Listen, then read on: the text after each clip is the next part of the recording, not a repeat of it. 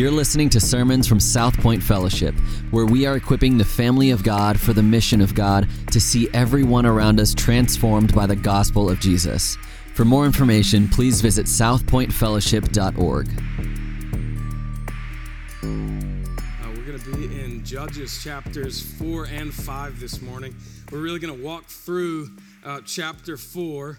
And then in chapter 5, we're just going to read that towards the end before we make some application. But we're three uh, judges into the cycle already in this book when we get to chapter 4 this morning. And just as a quick recap for, for those of us who have been here and just need to, to, to kind of get a refresher of where we are, but those of you who haven't been here, uh, just so you know what's going on in the book of Judges. Uh, the Israelites have finally made it into the promised land. This is the land that, that God told them was theirs after having been led there by Joshua. And God tells his people to do this thing settle the land. This land is yours. All you need to do is remove the Canaanites uh, from among the land, which involves uh, getting rid of them. Just, just get rid of the Canaanites. And they start to do that. And they're successful in some areas and with some of those people, but they actually never finish the job that God called them to do. God told them to do one thing, we've heard this over and over if you've been here, but they disobeyed. They didn't, they didn't finish the task that was before them. And so in chapter 2 of Judges, the Lord says, Because this people have transgressed my covenant that I commanded their fathers and have not obeyed my voice, I will no longer drive out before them and of the nations that Joshua left when he died, in order to test Israel by them, whether they will take care to walk in the way of the Lord as their fathers did or not. So the Lord left those nations. So God gave them over to what they wanted. Hey, you want to you want to mix in and intermingle with these other nations that I've told you not to, that I've told you to drive out of my land? Well, well, here they are and here is your reward for doing that. I'm going to leave those nations to you. And so what happens at this point is that the Israelites begin to intermingle with the Canaanites, the exact opposite of what God wanted for them and what God told them to do. He wanted them to be an example to the nations. God wanted his people to be holy as he is holy. He wanted his people to be set apart for the nations. He wanted a people that delighted in following his commands, but they decided that there was a better way. And the better way for them was to bow down to the pagan gods of the land that they had found themselves in. A better way was not to completely obey the commandments of God. That a better way was to worship the Baals and the Asheroth. I told you I was going to say Baals. Whatever. And so you'll have to go back to last week to find out more about that. And so we see this theme developing in the book of Judges. The people begin to do what was evil in their own sight. And so the people find themselves in this cycle over and over and over again. And we see this judges cycle occurring uh, to so many degrees. They rebel. God then becomes angry with his people. We see that they are oppressed by their enemies. They cry out in misery, and then God raises up a leader who is a judge, hence the name of the book, to bring salvation. And then God's people experience a time of peace. And then what happens? The judge dies. Every single time the judge dies. Last week we looked at the first three judges Othniel, Ehud and Shamgar, and those judges are now gone. And so we pick up in Judges chapter 4. I'm going to read, if you find yourself in the text with me, the first three verses. Judges chapter 4. And the people of Israel again did what was evil in the sight of the Lord after Ehud died. And the Lord sold them into the hand of Jabin, king of Canaan, who reigned in Hazor. The commander of his army was Sisera, who lived in Harosheth Hagoyim. Then the people of Israel cried out to the Lord for help, for he had 900 chariots of iron, and he oppressed the people of Israel cruelly for 20 years. Now, we're four chapters into the book, and we're already used to the Israelites' theme. Like, this is what they continue to do. What was evil in the sight of the Lord as soon as the judge dies? Look, they had one main responsibility One main responsibility, Deuteronomy chapter 6 Hear, O Israel, the Lord our God, the Lord is one. You shall love the Lord your God with all your heart, with all your soul, and with all your strength. To love God, to love Him with everything. That was what was set before them, to love God alone. And yet, what did they love more? They loved their sin, they loved what they wanted to do. They loved their pleasure. They loved their comfort. And when the judge could no longer be found, they returned to that thing in which they loved the most. Family, as we walk through yet another painstaking passage in the book of Judges, would you ask God this morning by His Holy Spirit to reveal to you the things in which you love more than He? Like, what are the things in your life that you continue to go back to over and over and over again that you know that you have this thing, this commandment that is set out before you that you are to love the Lord your God alone, love Him with everything that you have, and yet you, you constantly find yourself, these are the things that come before Him every day, every week, every, every month. Those places and things in which, when no one else is around to remind you of who you've been called to be, what are those things that you keep heading back to? This time, as the Israelites reveled in their sin, the Lord sold them into the hand of Jabin, who was, the text says, king of Canaan. And the commander of his army was named Sisera. Now, turn back to chapter 1 with me if you're in your Bible, to, cha- to verse 19. Chapter 1, verse 19. And this is where the Israelites, the people of God, were doing their initial settling and conquering. And it says here, verse 19, and the Lord was with Judah, and he took possession of the hill country, but he could not drive out the inhabitants of the plain because they had chariots of iron. If God's people would have obeyed him when he said to obey him, would there be any chariots of iron in their way now? No. God said, settle the land. God said, get rid of the Canaanites. God said, the land is yours. All you have to do is remove them. And now, all of a sudden, they find that these same people with the chariots of iron have now taken them into captivity. Once was theirs is now not theirs. They've been taken captive by these very people. But as we continue to see, God is merciful to his covenant people, and he will use their oppression to show them that they have a tremendous need for a Savior. God's people endure 20 years of hardship before they cry out to him for help. And so God sends a judge. Verse 4, back in chapter 4. Now, Deborah a prophetess, the wife of, uh, the wife of Lapidoth, was judging Israel at that time. She used to sit under the palm of Deborah between Ramah and Bethel in the hill country of Ephraim. And the people of Israel came up to her for judgment. She sent and summoned Barak, the son of Abinoam, from Kadesh Naphtali, and said to him, Has not the Lord, the God of Israel, commanded you? Go, gather your men at Mount Tabor, taking 10,000 from the people of Naphtali and the people of Zebulun. And I will draw out Sisera, the general of Jabin's army, to meet you by the river Kishon with his chariots and his troops, and I will give him into your hand. Barak said to her, If you will go with me, I will go. But if you will not go with me, I will not go. And she said, I will surely go with you. Nevertheless, the road on which you are going will not lead to your glory, for the Lord will sell Sisera into the hand of a woman. Then Deborah arose and went with Barak to Kadesh, and Barak called out Zebulun and Naphtali to Kadesh. And 10,000 men went up at his heels, and Deborah went up with him. Now, Folks have used this very passage to build uh, entire doctrines on men and women in ministry. Some have said that this is an indictment as to where the people of Israel are at already as a people, that they have no more men to lead, and so God uses a woman at this point in their history. But we need to see that this chapter and the next is really the extent of what we see about Deborah's rule and reign. So, let, let us be quick as students of the Bible to use context here. What's, what's before and what's after this? What's going on in light of the entirety of Scripture here? So, w- what do we know about Deborah?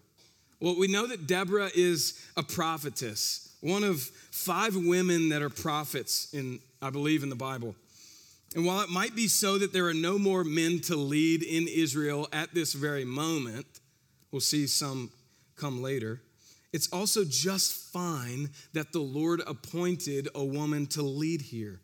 You see, men and women are both created equally in the image of God, and yet, as equals, they have distinct callings in both the church and the home. But there is nothing in God's word that says that a woman cannot serve in a civil role of this kind. What we have is certainly another instance of perceived weakness leading the people, though. So when the people would see that a woman was leading them, they might, just like they did in our chapter last week when we saw uh, Ehud leading the people as a left handed man, when people looked at him, what did they perceive? They perceived him to be weak. In fact, just to illustrate that again, if you weren't here last week, uh, last night I went out axe throwing with a group of friends, okay? And I told those that were with us last week that I'm left-handed, okay? And and the judge in our story last week was was not a guy that people thought, "Man, you're a really strong guy." I get that about myself as well, okay? I also know that I'm left-handed, and so we're we're throwing axes with a group of friends. And the the coach that was before us, he said, "Okay, everybody, we're we're about to teach you some. There, there's nobody here that's left-handed, are you?" And I was like, man, already? Like in week one. And so I had to say that, and he was like, Of course you are.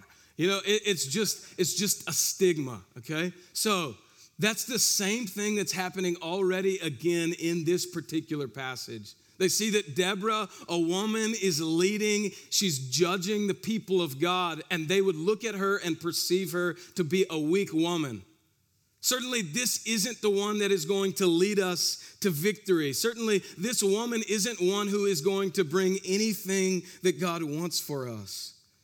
But she was at the top. She was judging Israel, although her judging was different than the other judges that we have seen so far and the judges that we will see. Rather than judging with might as a warrior, as a, a conqueror, Deborah judges with wisdom. You can imagine her among the Israelites as more of a traditional judge in a courtroom. And as she's judging, she sends for this man named Barak, the text says.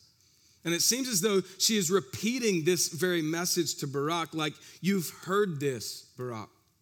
The Lord, the God of Israel, has commanded you to fight this incredible army and he has promised to give Sisera into your hand. We've heard this already in the book of Judges. This is yours if you would just go out and do it. God has promised this to you. Just take them into your hands. Barak, this is already promised of the Lord. And Barak, Barak replies to Deborah If you'll go with me, I'll go. If you won't go with me, I'm not going to go. And Deborah says she will, but notices this. I'll surely go, she says, but this won't lead to your glory for the Lord will sell Sisera into the hand of a woman. I'm going to go with you, but the glory is not going to be yours. Hold, hold on to that in the text this morning. And so they head out to battle, but, but not everyone, you see, because remember, the Israelites are really good at excuses. Perhaps you can identify with that as well. Israelites are really good at excuses. In chapter 5, beginning in verse 16, we see tribes not heeding the call to battle. Reuben had to stay back to watch the sheep. Gilead didn't want to cross the Jordan River. Dan had to stay with the ships, and Asher had to keep watch at the coast. God said he was going to give Sisera into their hands. Why wouldn't they go? Why wouldn't they go? Isn't this how we can be sometimes? God, I, I know that you have told me to go and make disciples of all nations, but someone is probably, even in my own church, much more gifted at going and telling people about the gospel of Jesus. I know you've told me to do that, but somebody else is more gifted at that task. Lord, I, I know that you've empowered me by your Spirit to preach the gospel, to go and tell other people about it. But today is just a busy day. This week is just a really hectic week for me and my family. You know what? 2021, it, it's just really gonna be another dumpster fire year, right? Man, we, we think things like that. We say things like that all the time. Just give me a little more time, Lord. Lord, I know that your word says that you're never going to leave me or forsake me, but I need my own time to spend time preparing for the worst. Give me some time to worry for me and you, God. You know? If you could just let me do this my own way.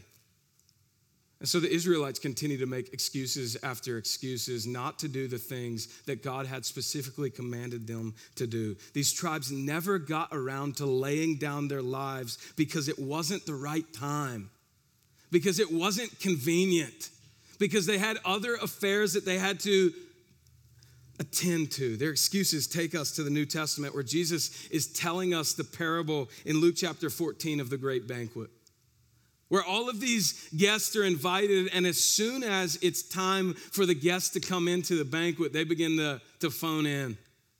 They say, You know what? I actually can't come because I just bought a field and I have to go see about my investment. You know what? I actually just bought a yoke of oxen and I need to go make sure that they're all what I expected them to be. And my favorite Hey, I'm not going to be able to come to the banquet tonight because I have a wife. And you know how that goes. Jesus turns to a growing crowd after sharing that parable and he says, Whoever does not bear his own cross and come after me, he cannot be my disciple. Certainly, we can identify with the Israelites, right? Man, we want to play it safe.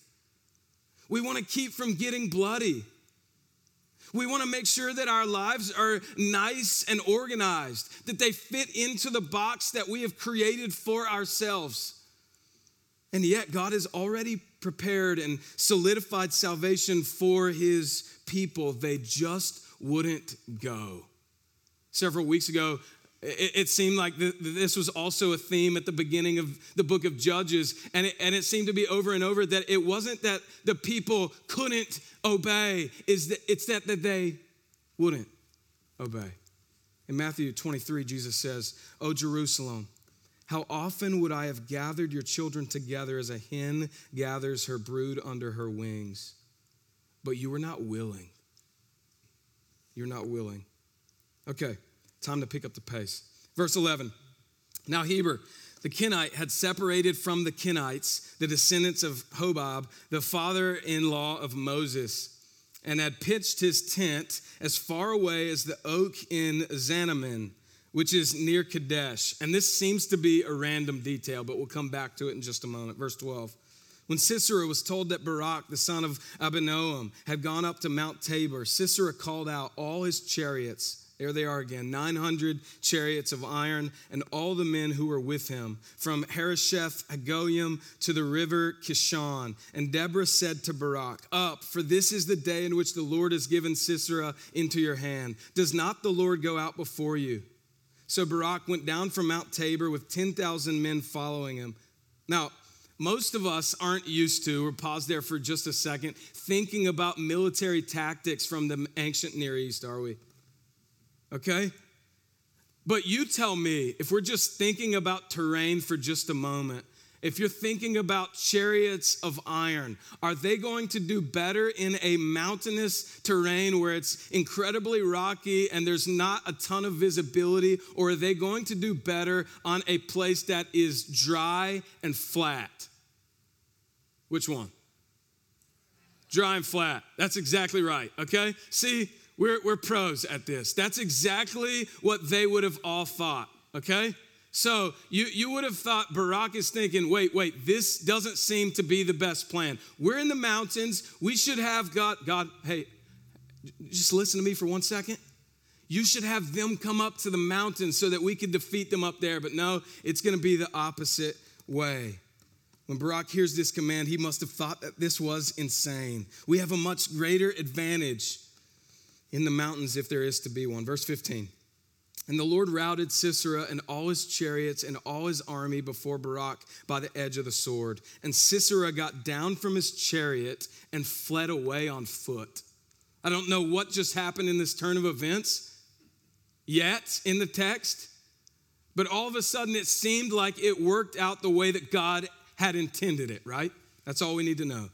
Verse 16, and Barak pursued the chariots and the army to Harosheth Hagoyim, and all the army of Sisera fell by the edge of the sword, not a man was left. Barak followed the command, knowing the Lord had gone before him, and victory was his. And the only person that had gotten away was Sisera. Verse 17.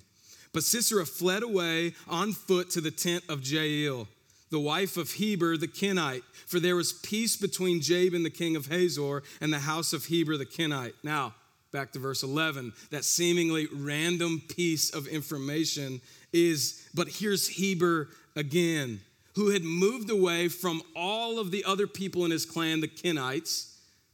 Who knows why? Except now we see that God was providentially moving this particular man and his wife away from his people for this very moment. Verse 18. And Jael, Heber's wife, came out to meet Sisera and said to him, Turn aside, my lord. Turn aside to me. Do not be afraid. So he turned aside to her in the tent, and she covered him with a rug. Now, it's not exactly what you and I think as a living room rug. That sounds like something someone would not accept, okay? But, but nevertheless, she covers him as an act of hospitality, and he accepts that gracious act. And he said to her, Please give me a little water to drink, for I'm thirsty. So she opened a skin of milk and gave him a drink and covered him. And he said to her, Stand at the opening of the tent, and if any man comes and asks you, Is anyone here? say no. Now, this reminds us of the judge Ehud last week, doesn't it? Because when people looked at Ehud, they thought, man, this man is incredibly weak. When King Eglon looked at Ehud, he said, There's no way that this guy is out to get me. And so when Ehud turns around at the idols of Gilgal and he says, Hey, King Eglon, I actually have a secret message for you. King Eglon sends all of his attendants away, doesn't he? And it's just King Eglon and Judge Ehud and Ehud all of a sudden destroys King Eglon because Eglon was unsuspecting. So here we are yet again. Jael is a woman, and Sisera has come to a peaceful ground, so he thinks. He's found a safe haven in the moment. He can finally get some rest, verse 21. But Jael, the wife of Heber, took a tent peg and took a hammer in her hand. Uh, and just so you know, that this is really just a modern home appliance, okay? Uh, for the woman in this day and time, it was her specific responsibility as the clans would move around. It was her responsibility to pitch the tents and to, to make sure that they would continue with their stability. So, this is just a modern home appliance that Jael picks in her hand. She takes a tent peg and she takes a hammer in her hand. She's holding this household appliance, and the text continues. Then she softly, then she went softly to him and drove the peg into his temple until it went down into the ground while he was lying fast asleep from weariness. And the most obvious part, so he died. Verse 22. And behold, as Barak was pursuing Sisera, Jael went out to meet him and said to him, Come, I'm going to show you the man whom you are seeking. So he went into her tent, and there lay Sisera dead, with the tent peg in his temple. So on that day, God subdued Jabin, the king of Canaan, before the people of Israel. And the hand of the people of Israel pressed harder and harder against Jabin, the king of Canaan, until they destroyed Jabin, king of Canaan. Now, here's the deal. We could ask all sorts of moral and ethical questions at this point in the Bible. But we must remember that there is a difference between what God says in His Word and what He supports, difference between what is reported and what is recommended. The point of this story is not even here in this moment to raise or solve a moral dilemma, but it is absolutely, don't miss this, it is to celebrate Yahweh's salvation power. That's the point of the story. That God said He was going to save His people. That God said He was going to protect His people. That God said that He was going to give His people a particular place so that they could spread and make His glory known to the rest of the world. And He is doing it because God is always faithful to His people. God is always faithful to His promises. That's the point of the story at this point. God has done this. He's delivered Sisera's army into the hands of the Israelites. King Jabin is no longer a threat. God has answered yet again the groanings of his people. He's mercifully delivered his people from their oppressors, and they can experience rest. Okay, now for chapter 5 which we've read a few verses from already, but here's the deal. We walked through chapter four. It was the narrative account of the battle, it's exactly what was taking place with the people of God. But chapter five is called the Song of Deborah and Barak. And it's just a, a, poetic version of what has happened in chapter four. Chapter four mentions the Lord just a few times. Chapter five, it's all about what God has done. So here's what we're gonna do I'm just gonna read it okay? And you're gonna hear this for those of you who are like, man, I didn't understand poetry in 10th grade. It's, it's gonna be a little better than that, okay? But just go along with me. This is a poetic version of what has just happened in chapter 4. This is what God was doing the entire time. Then sang, verse 1, Deborah, chapter 5, and Barak, the son of Abinoam, on that day, that the leaders took the lead in Israel that the people offered themselves willingly. Bless the Lord. Hear, O kings, give ear, O princes. To the Lord I will sing. I will make melody to the Lord, the God of Israel. Lord, when you went out from Seir, when you marched from the region of Edom, the earth trembled and the heavens dropped. Yes, the clouds dropped water. The mountains quaked before the Lord, even Sinai before the Lord, the God of Israel. In the days of Shamgar, son of Anath, in the days of Jael, the highways were abandoned and travelers kept to the byways. The villagers ceased in Israel. They ceased to be until I arose. I, Deborah, arose as a mother in Israel. When new gods were chosen, then war was in the gates. Was shield or spear to be seen among 40,000 in Israel? My heart goes out to the commanders of Israel who offered themselves willingly among the people. Bless the Lord. Tell of it you who ride on white donkeys, you who sit on rich carpets, and you who walk by the way.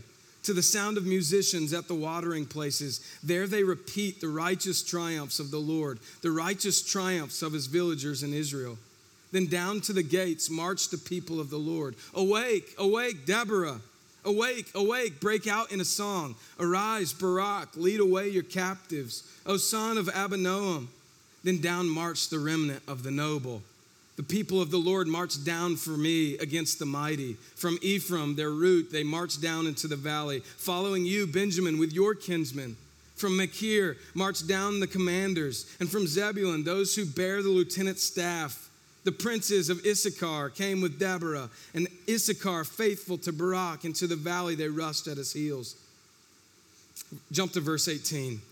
Zebulun is a people who risked their lives to the death. Naphtali, too, on the heights of the field, the kings came, they fought, then fought the kings of Canaan. At Taanach, by the waters of Megiddo, they got no spoils of silver. From heaven, the stars fought. From their courses, they fought against Sisera. The torrent Kishon swept them away. The ancient torrent, the torrent Kishon, march on my soul with might. Then loud beat the horses' hoofs with the galloping, galloping of the steeds.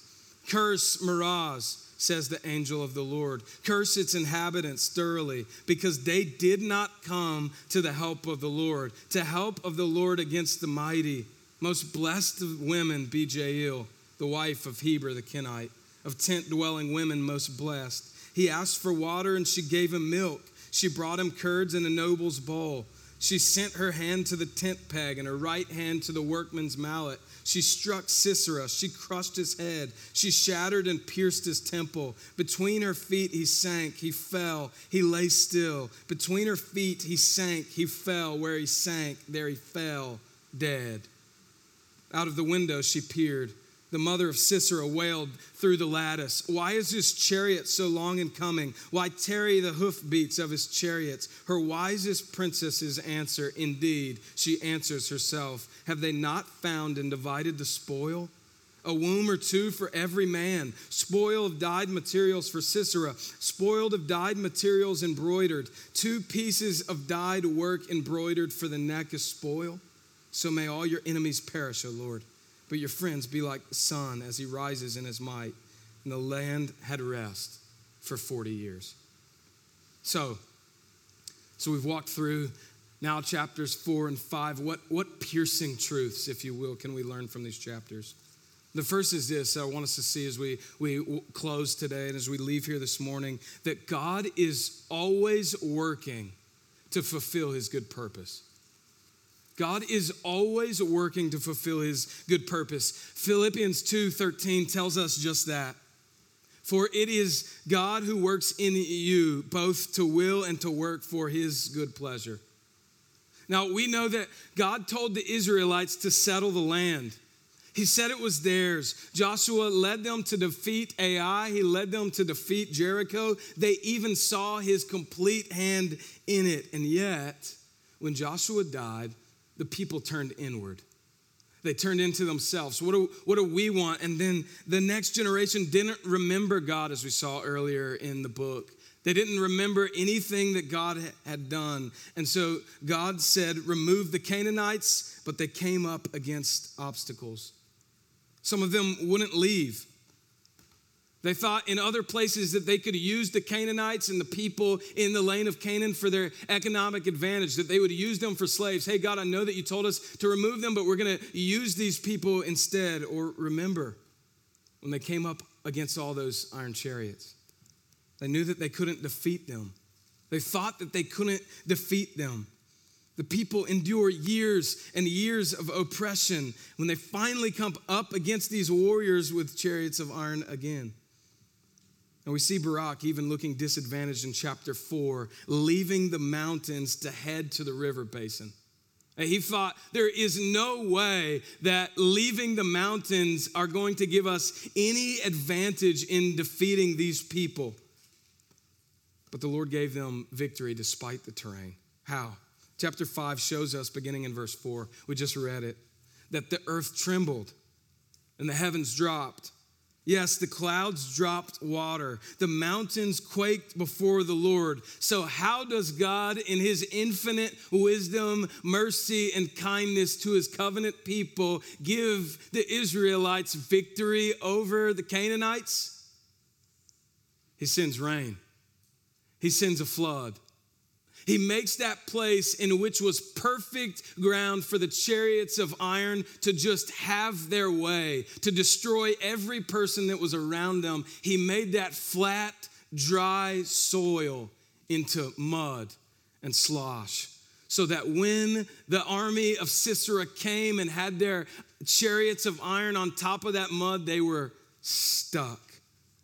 And Sisera's army fell, leaving Sisera in his chariot of iron to get out of his chariot and to run miles and miles away on foot. And he thought that he was running to a safe place, to a, refuge, to, to a camp that he had already made peace with.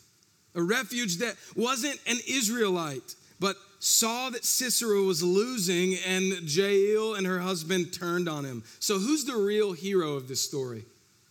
Well, it's not Barak, because Deborah already said that the glory is not going to go to you. It's not Deborah, she isn't fighting. And it's not even Jael.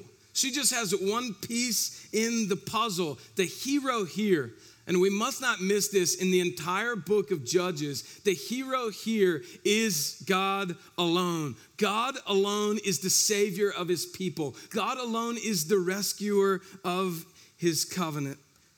people, and He's always working to fulfill His good purposes on behalf of them. So you may not see that the road that He has already paved for you.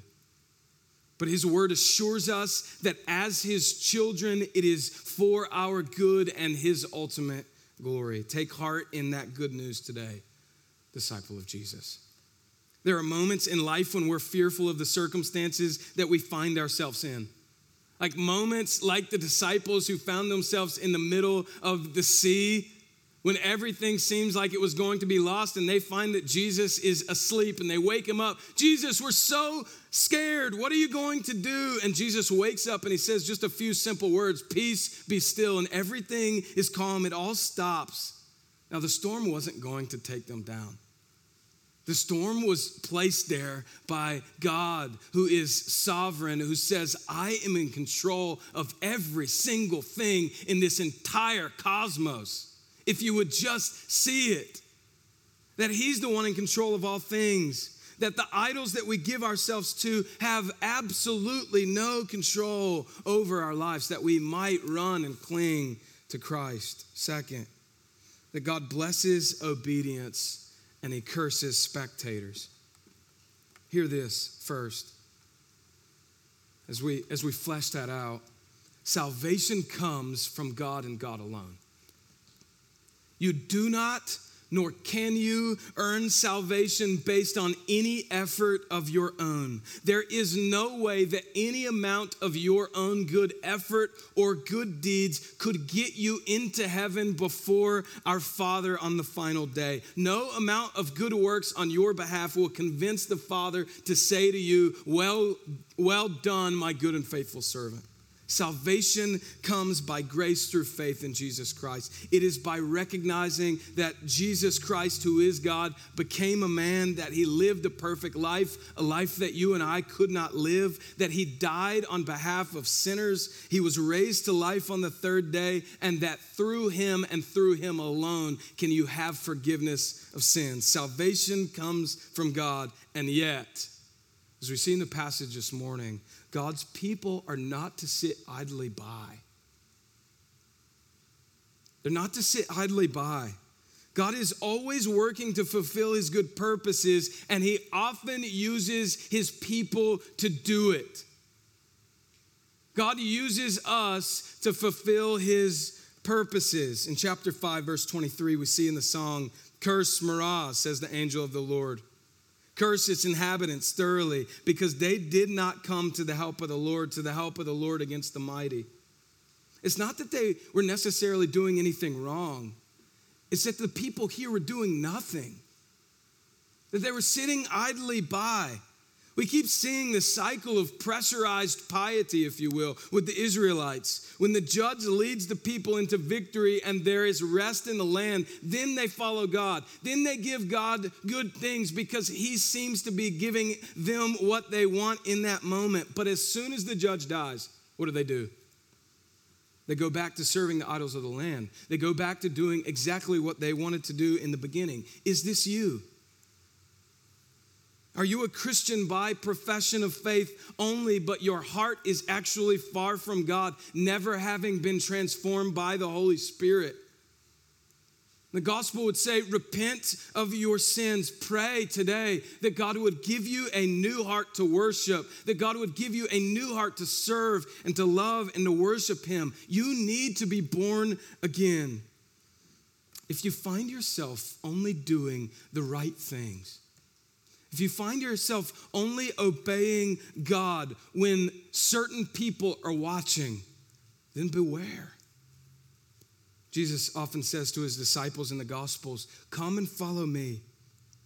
Some of us need to stop watching and listening and begin following. It's a difficult road, but it is a blessed one. Chapter 4, verse 24, we see there, sorry, this is chapter 5, verse 24. We see most blessed of women be Jael. The only other person in all of the scripture that that very phrase is used of is the Virgin Mary. Mary, who birthed Jesus. You see, in Mary's story, she found herself as a pregnant virgin. She had absolutely no ability to defend herself when other people asked how she had become pregnant. Her character was on the line. Her standing in the community was on the line. In fact, Joseph, her betrothed, was even confused when he first found out about it. What does Mary do? She just surrenders. God doesn't need an army to succeed, He will use just a housewife with a tent peg. God desires that you just obey.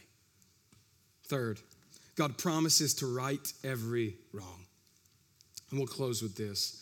The atheist worldview says that we must be the bearers of the burden of justice that we must bear that out through vengeance. If I'm going to have to pay for something, then you're going to have to pay for it too. But in the gospel of Jesus, it's all flipped. All the wrongs are righted. Those who ha- those who are Christ have had their wrongs placed upon Christ himself. Jesus took our sin debt upon himself on the cross and he paid the weight of them all. And so for the Christian, the death and resurrection of Jesus Christ has fundamentally changed the way in which we view our enemies. Every sin committed against me, every sin committed against you, follower of Jesus, has either been paid for Jesus on the cross or will be paid for by that individual for all of eternity. So we have no need to walk around with tent pegs, driving them through the skull of every single person who hurts us. May we heed that this morning. God, instead of driving the tent peg that I deserved into my head, drove it through the hands and feet of his son, Jesus Christ. And so, as a result, when Jesus Christ returns one day, and he will, all oppression will be ended. Justice will be restored. The sun will melt away the ice and fog of injustice and hate. Every single tear will be wiped away, and all things will be new. There will be no sun or moon because there will be no more darkness any longer. If you are in Christ, you have the ability to celebrate that coming day. And we celebrate that now and throughout all eternity. And if you are not, would you heed the warnings of the scriptures today? Would you repent of your sins and trust Christ today? Let's pray. Father, we thank you. We thank you that you are good, that you are merciful to your people, that you have shown us a way out of our sin, out of our misery, and that you have given us a way to be made right to have fellowship with you because of the sacrifice of your Son, Christ Jesus, on the cross of Calvary. And it was there that He exchanged my sin for His righteousness for anyone who would trust in Christ Jesus by faith. And God, I pray if there's an individual here this morning or watching this morning and they've never trusted in Christ Jesus by faith, that they might do that today, that you might give them a new heart, that they might be born again so that they could walk in repentance and belief.